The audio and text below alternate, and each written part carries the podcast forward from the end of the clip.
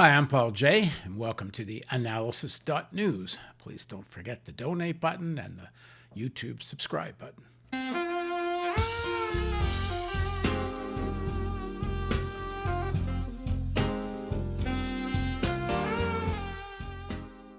April 7th is Daniel Ellsberg's 90th birthday. Ellsberg is the original whistleblower, the man who leaked the Pentagon Papers and helped end the Vietnam War.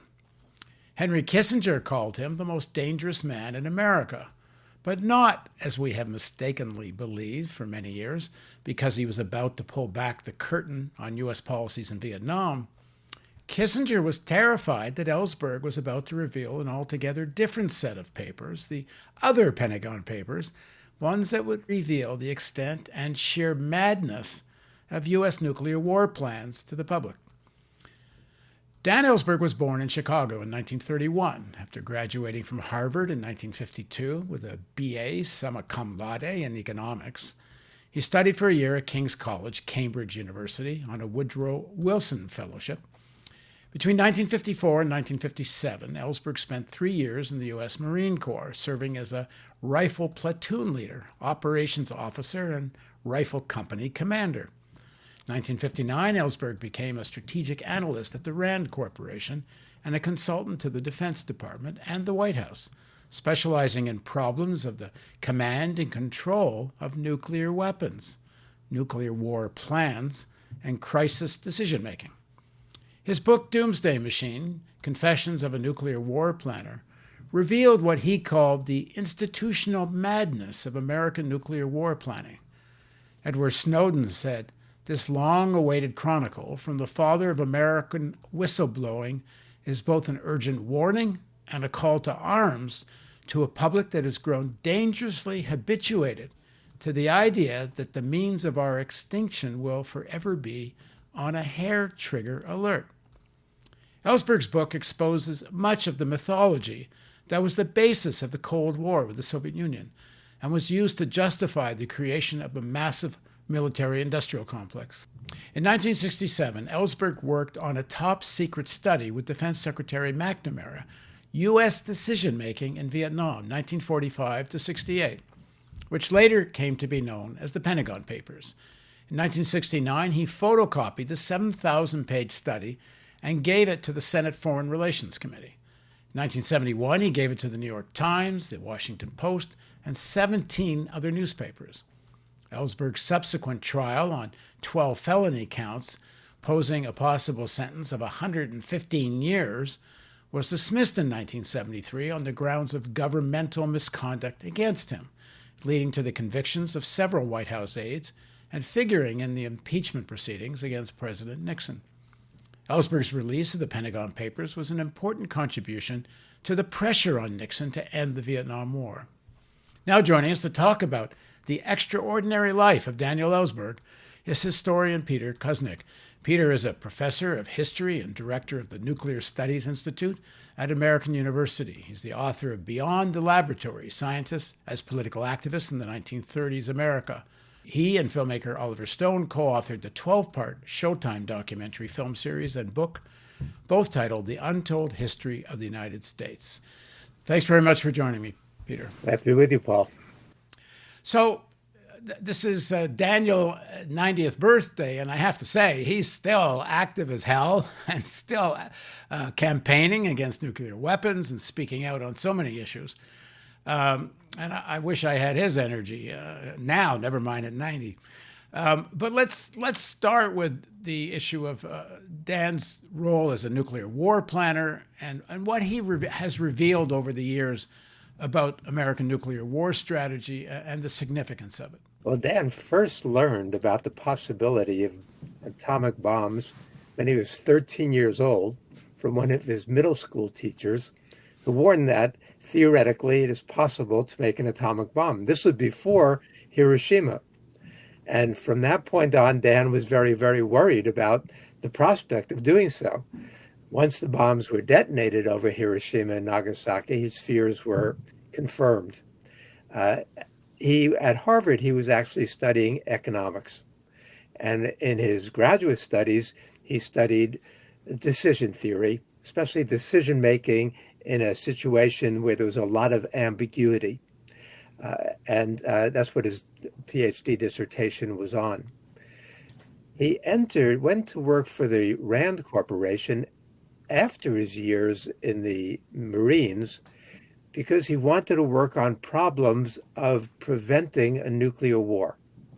You have to remember, he starts really working there in 58 and then gets permanently on board in 59.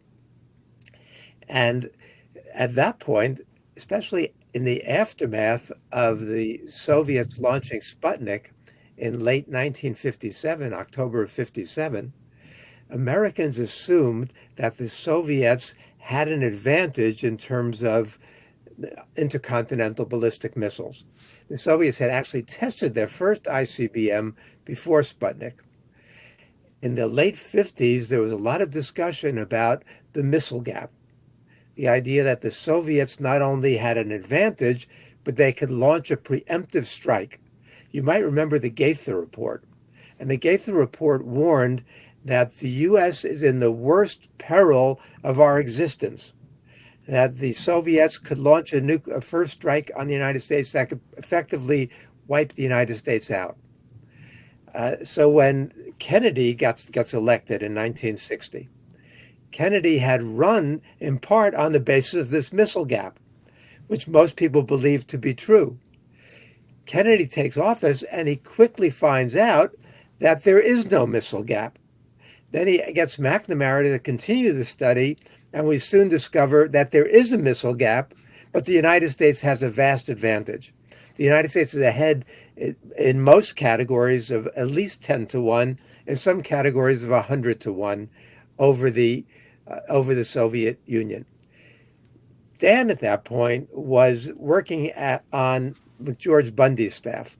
So he'd been with the Rand Corporation. It was now working with McGeorge Bundy uh, was in the Defense Department, and he was assigned to do several things that were quite important.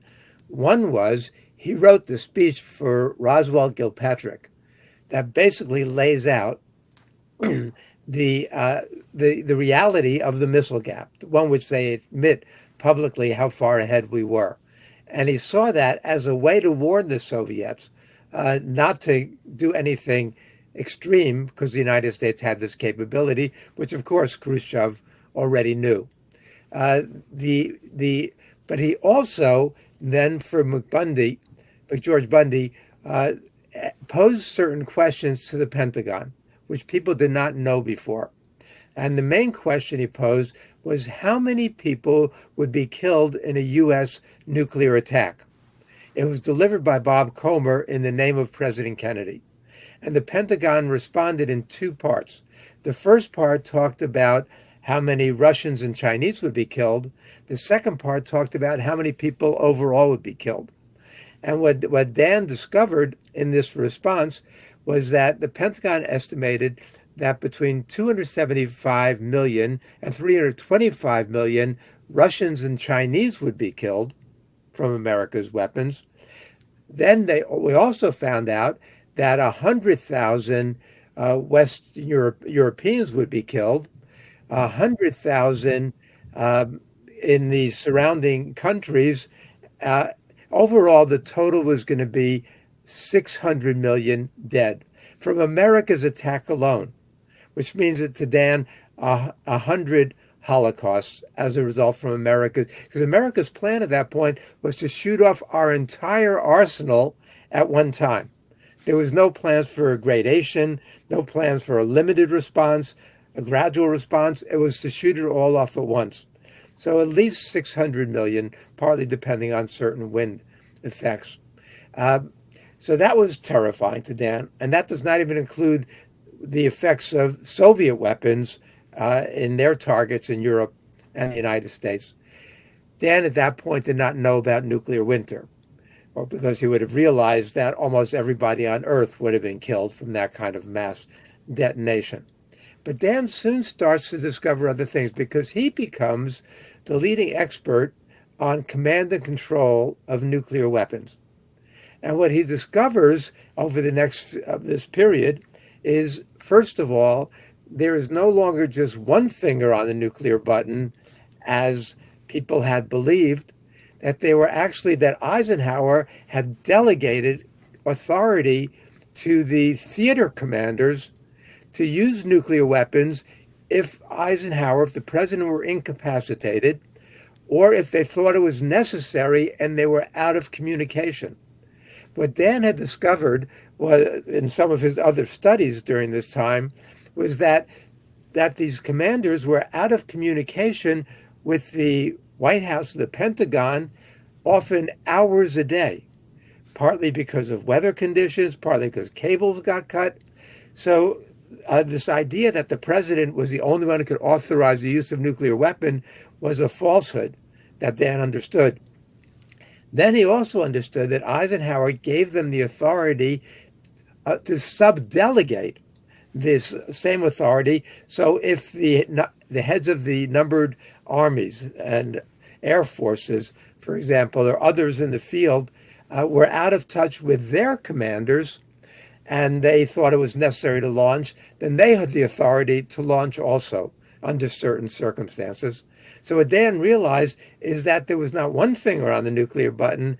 There were probably at least dozens, maybe scores of fingers on the nuclear button. Beyond that, I mean, it, it kept on getting worse.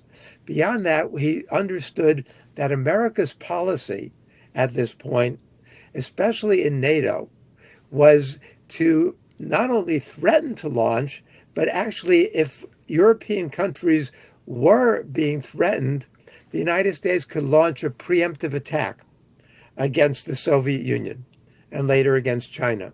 Which, which, which would wipe out much of Europe. Which would it was suicidal.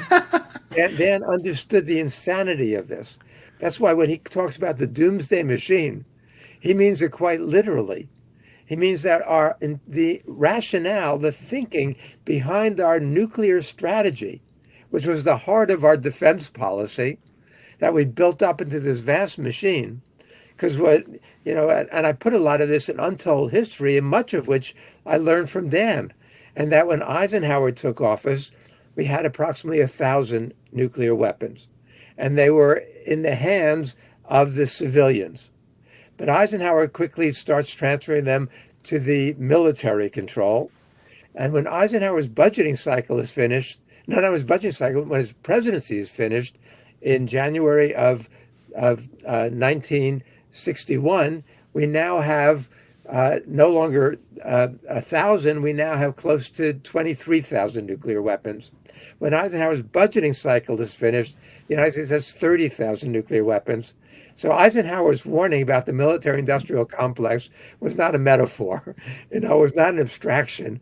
Eisenhower knew this because he created the military industrial complex. And for the crazy reason that he was afraid that by unbalancing the budget, that we would run this huge deficit and that would wreck the American economy. And he thought that nuclear weapons were cheaper than conventional weapons. And so he downplayed the army, tried to control the, the defense budget, and to do so with the cheaper means of defending the United States with nuclear weapons but it's a beginning of this total insanity, which consists consists uh, to this day, and that's what Dan's dedicated his life to combating.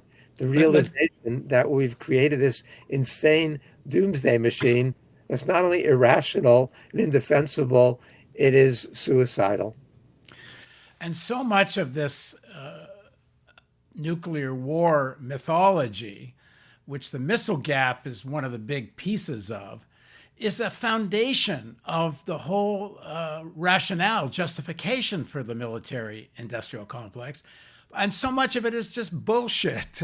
and, and, and apparently, Kennedy was told this while he was campaigning for president. Is that true? He was told there really wasn't a missile gap, but he keeps saying it as part of his election campaign. Is that right?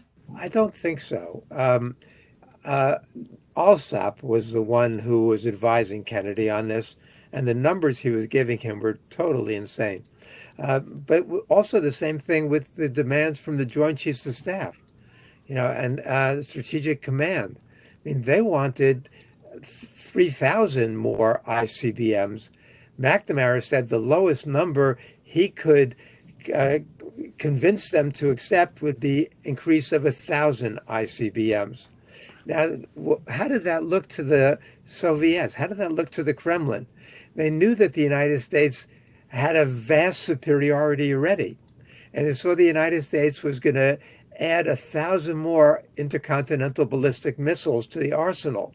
In the Kremlin, they were convinced that the United States was preparing for a first strike that there'd be no other reason if they had such a vast superiority already to massively increase the number of ICBMs unless they're preparing for a strike. And they were.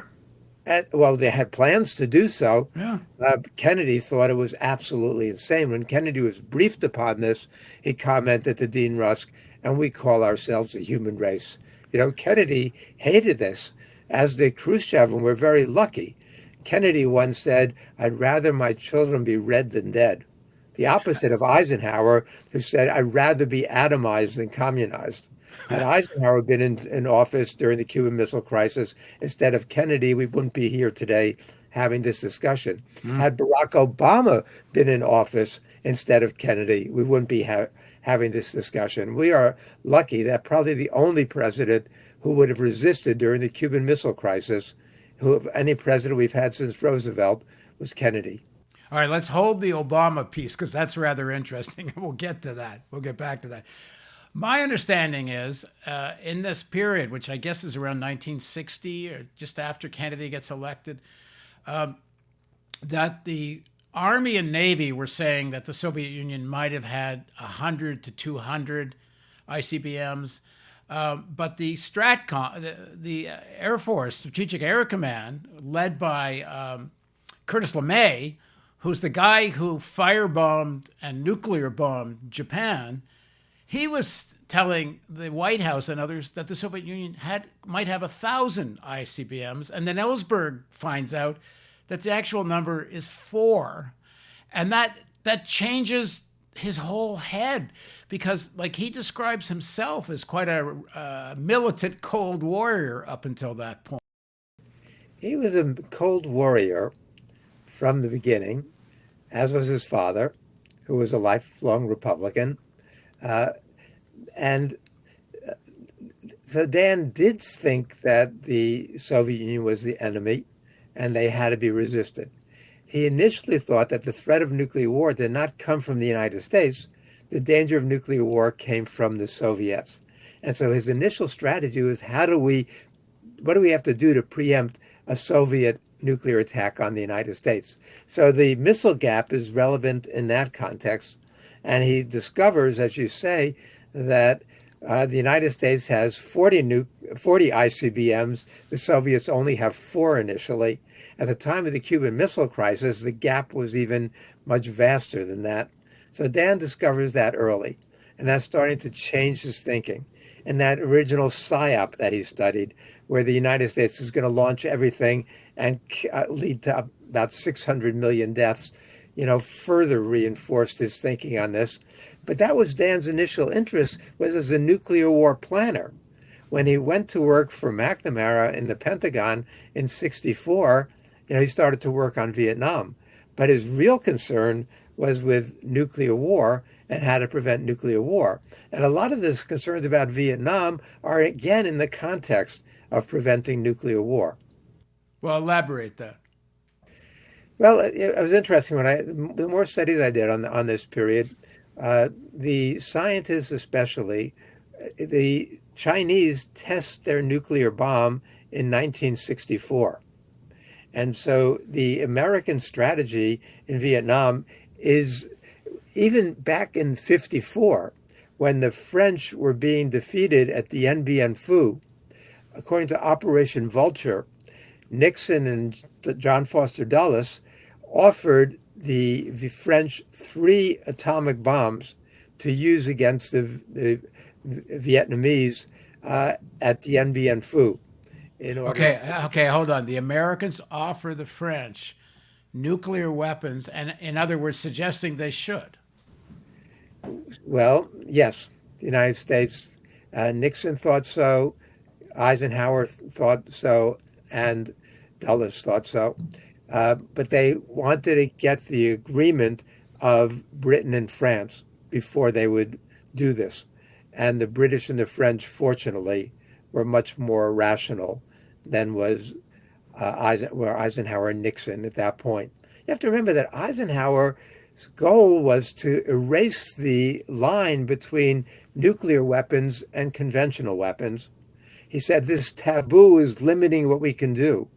But American policy by 54, the New Look defense policy, was to rely on nuclear weapons as our first line of defense. This is one of the, the insanities of Eisenhower.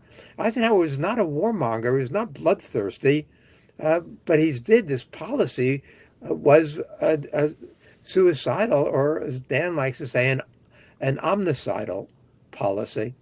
Uh, and we knew that from the mid 50s. That's why in 1955 that Bertrand Russell and Albert Einstein issue their famous Einstein Russell Manifesto. The last thing that Einstein ever signed was the letter to, to Bertrand Russell signing on to this manifesto. And what it says basically is that if there was a nuclear war and uh, London and New York and Moscow were wiped out, that within a few hundred years the human species would recover. But the real danger in a nuclear war with hydrogen bombs is that all of humanity will be wiped out. And, and so that's their warning. They and uh, I think it was nine other leading physicists and philosophers around the world have signed off on this. Dan, Dan was, you know, aware of this, uh, but thought that the real threat at that point was coming not from the United States, but from the Soviets, which he learns later is, is not the case. So, but Einstein's nuclear policies, it was back in 1947 that Lewis Mumford, Lewis Mumford wrote that editorial, that statement, gentlemen, you are mad. That, that these look like normal human beings going to the office have, with families and children and dressed in suits and ties with the name of president and secretary of defense and general. He says, and they go into office and they carry out these plans for annihilation, for human extinction. They're madmen, you know. But but it's been rational people under with rational plans who seem like normal human beings who are bent upon this compulsion for mass extinction. And that's the craziness that, that Dan understood, that Dan has been campaigning against his entire life ever since, which makes him, you know, why we love him so much. and when he releases the Pentagon Papers, his plan is to reveal all this insanity about nuclear strategy. And then the documentation gets wiped out in a hurricane because it was buried somewhere. Yeah, yeah.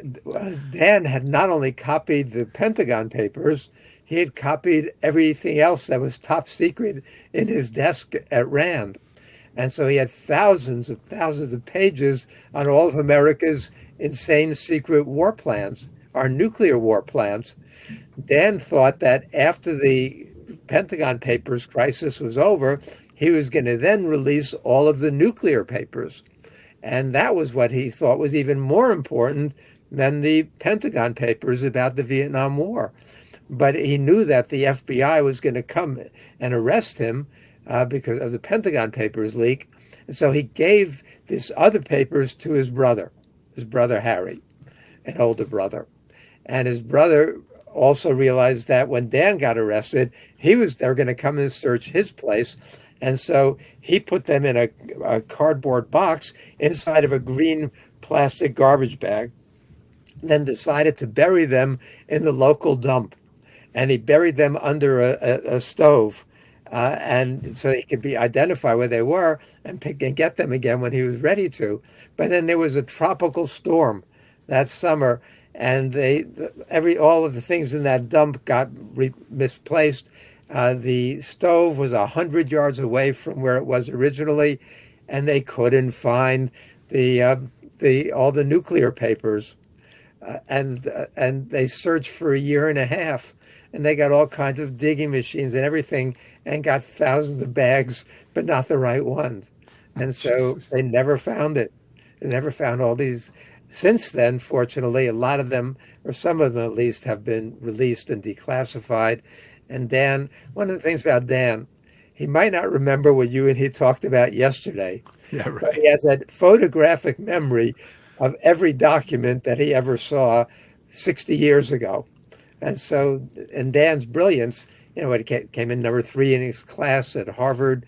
And Kissinger, who decries him, as you said, for being the most dangerous man in America, had publicly given him credit for having taught me more about Vietnam than any other living person, and that everybody recognizes Dan's brilliance. Uh, and going along with that is this precise photographic memory when it comes to all the things that happen and the documents. So he was able to recreate a lot of this over the years. And this ends up in his book, Doomsday Machine. And I should, for all transparency's sake, explain that I'm working with Dan on a documentary series uh, on exactly that book uh, uh, on Doomsday Machine. Um, so, how does a man who's a Marine, who's a cold warrior, whose you know life at, up until you know this point is devoted within the military-industrial complex, how does he get to a point where he's releases the Pentagon Papers, is ready to release the nuclear secrets, and willing to go to jail for it? Well, Dan had a, a, a deep uh, sense of morality, fortunately, for the world. And and he also had an abhorrence for lies, mendacity, and deception. He's really a Democrat, a small d Democrat, and believes that people and policymakers need to have access to information. Dan believes in transparency, believes in honesty, believes in decency, and has an abhorrence for war and killing. Uh, and uh, so when he saw that, for example, when he, we're talking about Vietnam, he um, he went to work in 1964.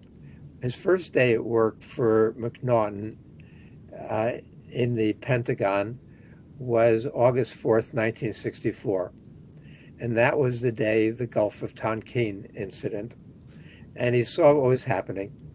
And he saw that initially they thought there was an attack, but as more and more intelligence came in, they realized that the, it was very dubious that there was any attack. Hey, Peter, for younger viewers that don't know what we're talking about, just a third 20 seconds on what the Gulf, and Gulf of Tonkin incident was.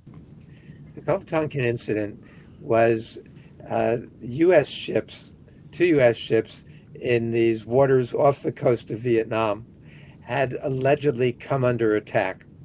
And the belief from the North Vietnamese and the belief was this was aggression on the part of North Vietnam, in response to which uh, the United States launched attacks on North Vietnam.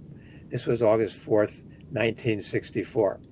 Uh, and but it very quickly became clear that from the commander on board the USS ships there that they were, were all kinds of interference, uh, that that they maybe the things that they thought were an incoming attack were not an incoming attack. Uh, but we decided to launch this anyway. And, and McNamara and Johnson uh, issued a series of statements that were bald faced lies about what had occurred that night. And as the intelligence was coming in, Dan realized beforehand that the, it was very, very dubious and that they were using this as a pretext for escalating, expanding the war in Vietnam. Uh, the give it a, a, little more context. The uh, what what uh, what was Dan and and McNaughton, his boss, were asked to come up with a series of statements uh, that were basically a series of lies that could be used in defense of American policy of aggression there. And that was Dan's first day and first night. He stayed up all night in the Pentagon working on this, following the incoming intelligence reports. So Dan was effect- effectively shifted when he went to from McNaughton in August of 64 from the nuclear issues to Vietnam. And so he started to get all the intelligence reports. He asked for everything And every day they would bring in a stack of reports taller than he was. So, eight feet of reports, mostly top secret reports about what was going on in Vietnam. So, Dan had a front row seat to the lying, the mendacity. You have to remember that during the Johnson administration, they developed the term called the credibility gap.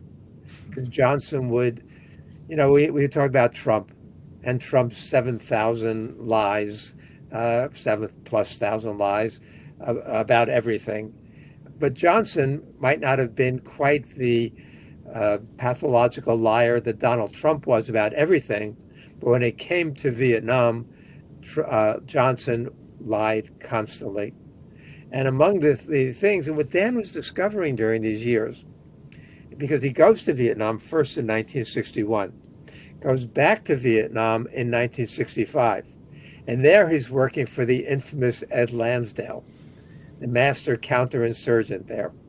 Uh, and but and he makes becomes friendly with John Paul Vann, who was a much was a very honest critic of the war and then then is in charge of doing assessments of the pacification programs in the countryside. And he stays in Vietnam as a civilian until 1967, uh, when he gets hepatitis and has to return to the United States. So between the documents he was reading and then his on the ground experience, what Dan was learning firsthand was that what we were saying about the war and the reality of the war were two different things. Then in 67, Dan is asked to work on the Pentagon Papers, which was a secret study of the war from 1954, even earlier, up through 1968, that was commissioned by Secretary of Defense Robert McNamara. Dan had worked through Rand on the first volume, uh, but they actually he actually got access to the entirety of this top secret documents that he stored in his safe at Rand. Uh, and so, so, but what Dan was learning over these years was that we were saying that the war is not only could we win the war, which was not true, but that we were winning the war. And for example, when Dan was in Vietnam, he met with McNamara. This was in 66 and he briefed McNamara. McNamara wanted to know what Dan was finding on the ground. And Dan told him that we were not, not only not winning, that we were losing ground. That if the best we could say was a stalemate, a quagmire, the worst was we were putting more and more troops in and getting nowhere. And McNamara agreed with him. And he said the, the situation is worse. It's much worse than it was a year ago. Uh, and then McNamara gets off the plane gets in front of the microphones, tells the press and the others who were there, we're winning the war. Things are improving. The conditions are getting better. Dan saw firsthand that kind of lying repeatedly, as did others. Mean, there was at least a thousand people, Dan says, who knew the reality was the opposite of what was being said.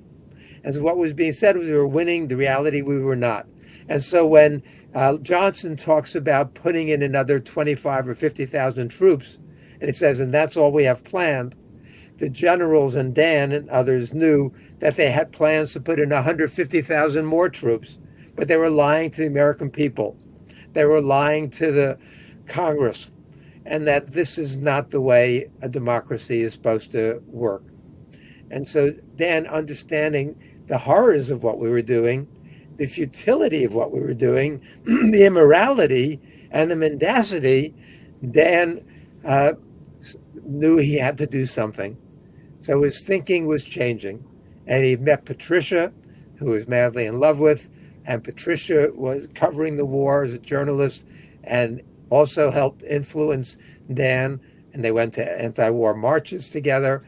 Uh, and Dan knew that he had to act and figure out ways to act. So he told everybody he spoke to that that this is wrong, it's immoral, it's a lie, and we're actually not going to win, and we should get out immediately. He was opposed to the bombing. He hated the thought of the bombing. He hated the troop escalation, uh, and knew that this was a losing policy, and we were lying to the American people. But then, uh, so then he works on the Pentagon Papers And by 1969, he's at his wits' end about what to do to try to help end the war. And so Dan decides to copy the Pentagon Papers. This is two years before they were released. And then Dan tries to get them to congressmen, to senators.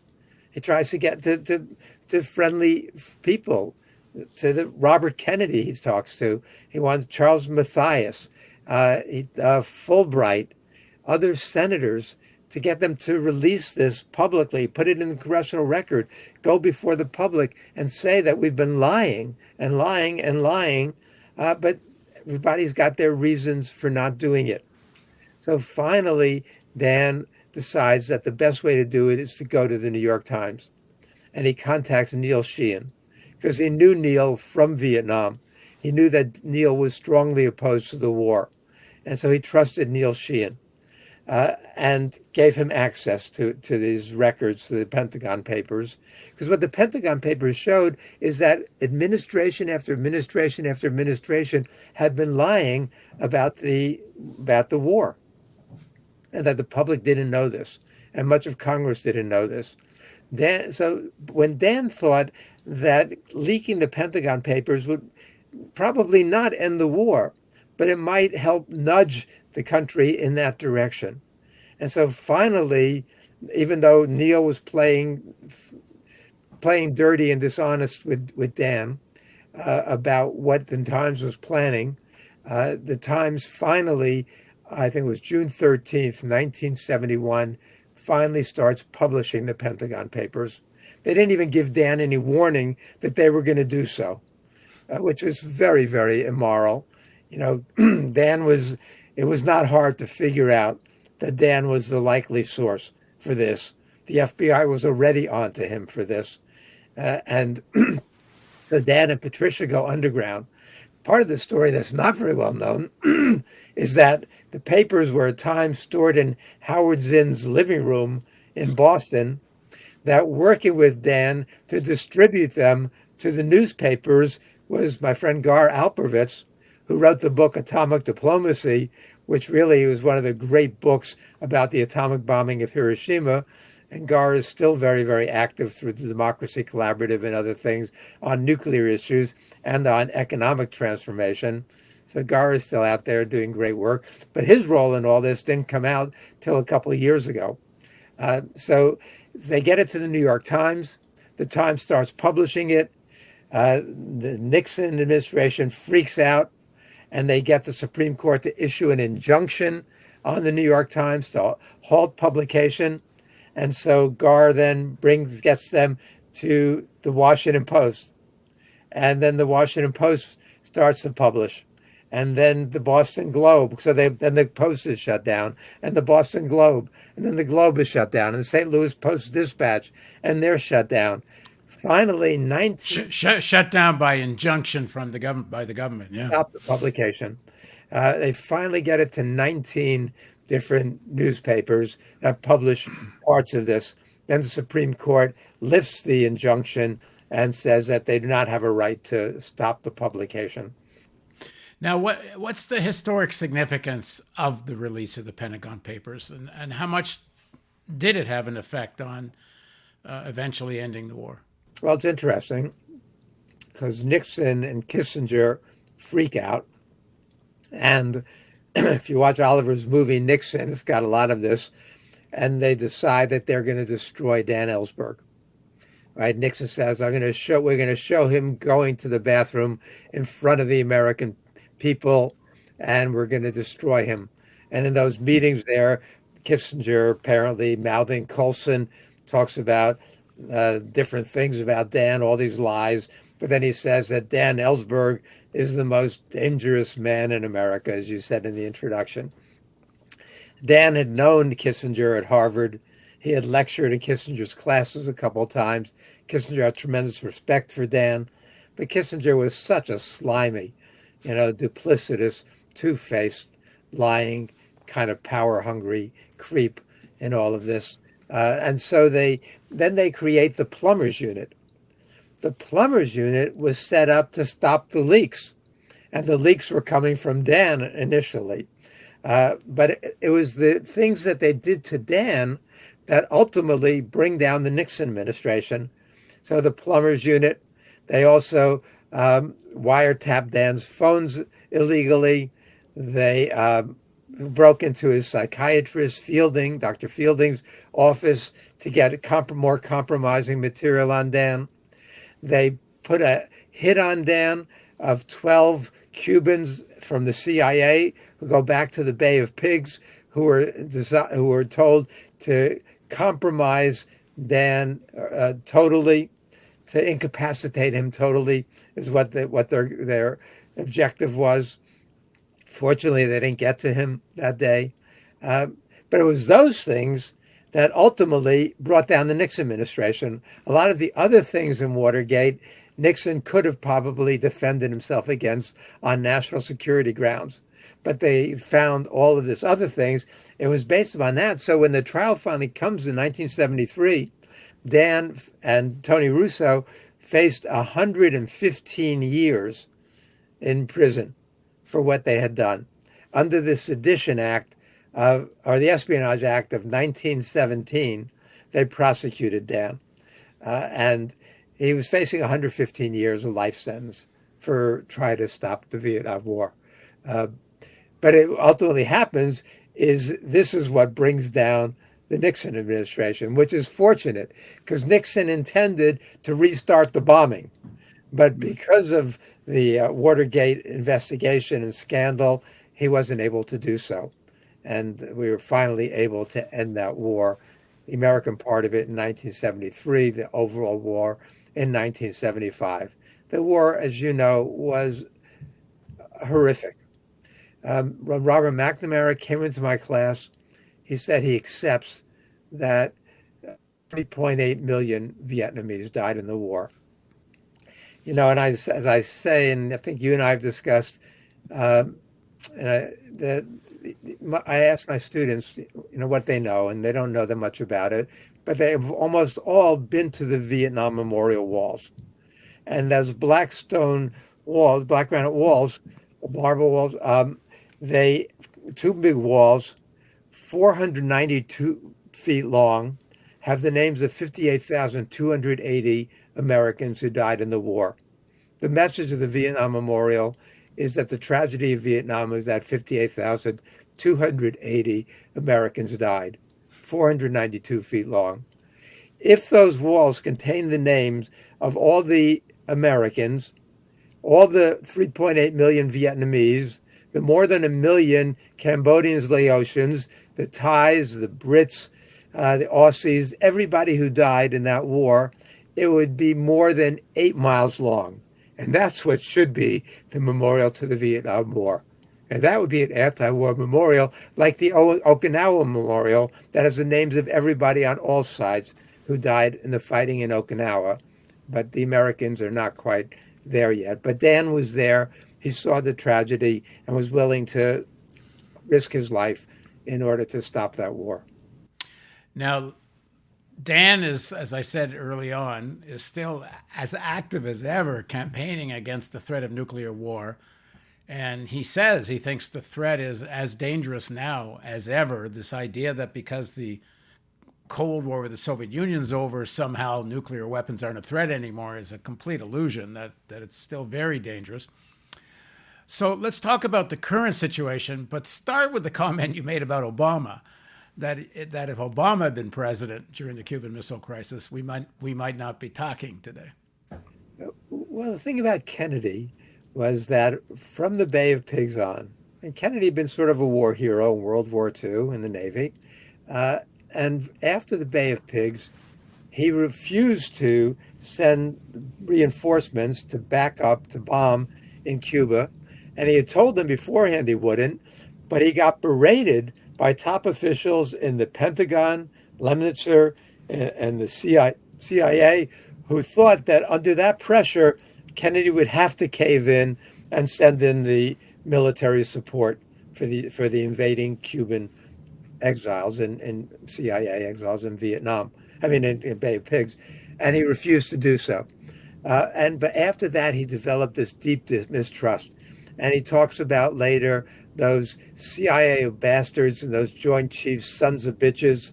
And he said, I'm gonna the first advice I'm gonna give my successor is don't trust the generals, even on military matters. They don't know what they're talking about. And he says at one point, if somebody comes in here and they want to talk to me about economic policy or on insurance issues, uh, he says, I have no trouble contradicting them. But you assume that the military and the intelligence people have the superior knowledge and insight. They don't. You can't trust them even on these things. So Kennedy had a deep mistrust. And during the Cuban Missile Crisis, he was often the only one in the room who resisted bombing and invading Cuba. And that's why I'm saying that Obama, who's not, I'm not saying Obama's a bad guy or was bloodthirsty. Uh, it is bizarre that he won the Nobel Peace Prize while fighting two wars and bombing multiple other countries. Uh, but Obama just never stood up to the generals that way. Obama j- just did not have the backbone. Obama gave in time and time again, even though he knew, I'm sure, that this was a mistake. But what, what Dan and, uh, and I and, and Noam, perhaps more than anybody, have been making an issue of, uh, well, our friend Steve in Missouri, uh, also, is that what's existed, we've known since 1983, but the reality is since 1950 or 52 probably, that we've been living with the threat of a nuclear winter and that Sagan and the other scientists publicized this in 1983. And they talked about what would happen in the event of nuclear war, in which the cities would burn. And the cities would burn, and that would send up millions of tons of smoke and soot into the stratosphere. If it was in the troposphere, they would get washed away, but in the stratosphere, they wouldn't. And within weeks, it would circle the entire globe and soon block 70% of the sun's rays from hitting the earth. The temperatures on the earth would plummet. Uh, agriculture would be destroyed. We have about a 60 day stockpile of food around the world. And after that, the starvation and the disease would begin. And that um, perhaps not everybody on earth would be killed, but over a period of years, probably 90 to 99% of people on Earth would perish as a result of what we call nuclear winter. And Dan and I have been working with people to advance these studies now. And what we realize now is that the, if anything, the threshold for nuclear winter that Sagan and others were talking about back in the 1980s was too low. That even though there were scientists paid by the by the defense contractors and others who tried to deprecate and deny the theory of nuclear winter at that point, say, well, maybe it's only nuclear autumn and it's exaggerated and not everybody would die. Uh, the same kind of attacks that, that by quote unquote scientists against carcinogenic effects of nicotine, the effects on the ozone layer that we see now about climate change, uh, the same kind of lying refutations happened in the 1980s against nuclear winter. But scientists have begun doing those studies again. And what the recent studies show is that the risk is even greater than we realize. The recent studies show that a limited nuclear war between India and Pakistan, in which 100 Hiroshima-sized nuclear weapons were used, that that limited nuclear war, which would uh, kill up to 2 billion people all over the planet because of partial nuclear winter. And we know the reality is not that there are 100 nuclear weapons. There are more, there are close to 14,000 nuclear weapons left. And they're not Hiroshima size. They're between 7 and 70 times the power of the Hiroshima bombs. So we know that we're lucky. And this is what Dan has been warning about more eloquently than anybody. This idea that we're still living with the insanity, with the threat of annihilation, with the doomsday machine that we've created and that if we created it, we can dismantle it. We've gotten rid of 80% of nuclear weapons, maybe more than that. But the United States and Russia have more than 90% of the existing arsenal, and that many of them, a couple thousand of them, are pointed at each other on hair trigger alert. And that that's the first step of the insanity. Get rid of those intercontinental ballistic missiles. Stopped the planning for a new generation of intercontinental ballistic missiles to replace the Minuteman III. Dan wants to do that. He wants to get rid of no first the no first use of the first use policy and replace with no first use. Obama has was supporting no first use back in 2013 and, and did want to eliminate America's first use policy, but he got pushback. And he got pushback from our NATO allies. He got pushback from countries like Poland. And he was said, well, if we get rid of uh, first use, then Japan's going to develop its own nuclear weapons and Poland's going to develop their own nuclear weapons. And so we can't do it. And again, Obama didn't stand up and fight for that. So, you know, Obama was a, a decent guy in a lot of ways and knew better. He just did not have the backbone of a Kennedy when, when push came to shove it at that kind of crunch time. Uh, and, and now Biden, you know, as much as I admire much of what Biden is doing when it comes to domestic policy and, and his pro labor stand uh, and, and some of his economic policies and his new infrastructure plan might not be as big as I would like, or his pandemic plan, but he's on the right track on these things. When it comes to foreign policy, he's sadly, I think, on a very, very dangerous track right now. And there's a new nuclear arms race. The, the Americans, the Russians, and now the Chinese, apparently.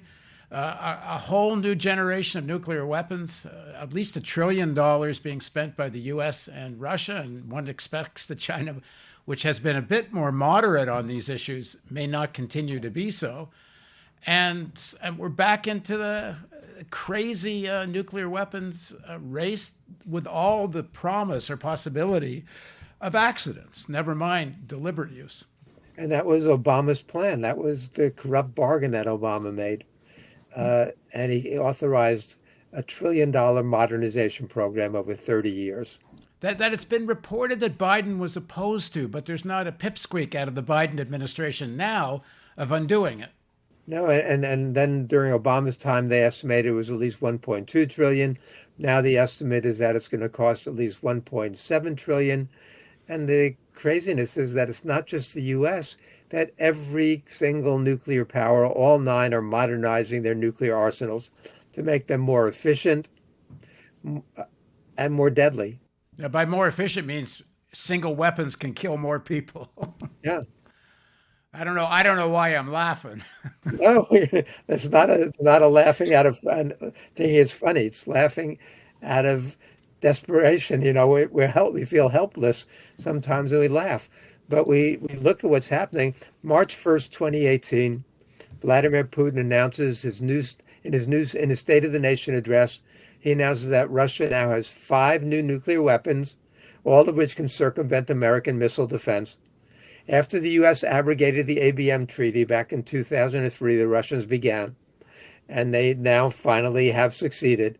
And we've got all kinds of crazy new weapons that the U.S. has, Russia has, China has, hypersonic glide vehicles, new kinds of cruise missiles, torpedoes, underwater torpedoes that can blow up ports, coastal cities. I mean, it's getting more and more insane, is what we're having. And you mentioned China. Um, China has a relatively small arsenal. China understands that 200 to 300 nuclear weapons is a sufficient deterrent to wipe out humanity, wipe out, wipe out the United States and, and every place else who might ever need to. That you don't need 10,000 or 4,000 or 1,000 nuclear weapons. There's a scene in Blazing Saddles where the sheriff is, has a prisoner, a white, a black sheriff has a white prisoner, and he's surrounded by a hostile crowd, and he takes the gun and puts it up to his own head, and says, "If you take one more step, I'm going to shoot." The thing is, that's almost the way nuclear winter works. You don't even have to hit like Chinese don't have to hit the United States; they just have to threaten to blow themselves up, and it's the end of the human race. Right, and none of none of this is getting through in terms of the media, and none of it's getting through in terms of the Biden administration, really either. Um, you know, when, when Biden is being asked how am I, how is he going to pay for his new trillion dollar infrastructure plan? Well, one good way to start would be to cut the, the the Pentagon budget in half and the Department of Energy budget in half. Well, there's a bill that uh, Senator Markey and Representative uh, Ro have introduced to stop this new ICBM uh, development and put it into COVID relief. I mean, that's at least that's a, a, creating a conversation, but you wouldn't know much of it. The mainstream media has barely covered the fact that they've introduced this bill. Or, or the discussion that we've had in recent years about that no single person, you know, right now, Vladimir Putin and Joe Biden have the power to end life on the planet. I mean, they both have their own doomsday machines and they both can trigger nuclear holocaust. Um, and nobody should have that power. Actually, within Russia, he's got to get sign off before he would launch from, I think, two other people. But Biden technically doesn't. If Biden gives the order to launch a nuclear attack now, uh, nobody can stand in the way. Nobody can stop that. And that is pretty crazy, too. But the sad reality, and we don't know for sure, but we, we're pretty sure, is that there are other people again with their finger on the nuclear button. One of the things that Dan warned about in the 60s is that there were no locks on nuclear weapons. So even though people might not have had the authority, every submarine commander had the power to wipe out the Soviet Union. Uh, pilots had the power to launch themselves. We see the Strangelove scenario. It's where a rogue, crazy general launches against the Soviet Union. That was the reality. We don't begin to put the locks on weapons in Europe until much later. And and I gave a talk, which I'm talking about this, and uh, finally somebody from the audience, one of the generals, comes up afterwards and says that he used to ha- uh, carry the nuclear uh, uh, the, the nuclear football. And by the 1980s, we finally did put locks on submarine launched mm. missiles. Uh, so, but for decades there, there was no people could could do this even if they didn't have the authority technically to do it. And we think that there has to be redundancy now. That if people are out of touch with the White House, we other people can still launch without the president's authorization, or what right. happens when Reagan gets shot during that time. I mean, certainly uh, others can. George H. W. Bush could could have launched during that time. Well, for any of the viewers watching that haven't seen the movie Doctor Strangelove, go watch it right away. And know, because this is out of Dan's book, The Doomsday Machine, that when Dan and a friend of his went to see the movie, they came out and one of them turned to the other and said, Did we just see a documentary? Because they actually believed that the scenario was really quite possible. Um, and then definitely everybody go out and get Dan's book, The Doomsday Machine. Uh, it's it's a compelling read, chilling, and for me one of the most important books I've ever read because I was like everybody else. I was in uh, nuclear war denial. you know, I, I could get climate and this and that, but nuclear war seems so abstract. Uh, when you read that book, it won't seem so abstract anymore. Anyway, thanks very much uh, for joining us, Peter, and happy birthday, Dan. Happy birthday, Dan. And uh, thanks for joining me on the analysis.news. Don't forget the donate button and all the rest.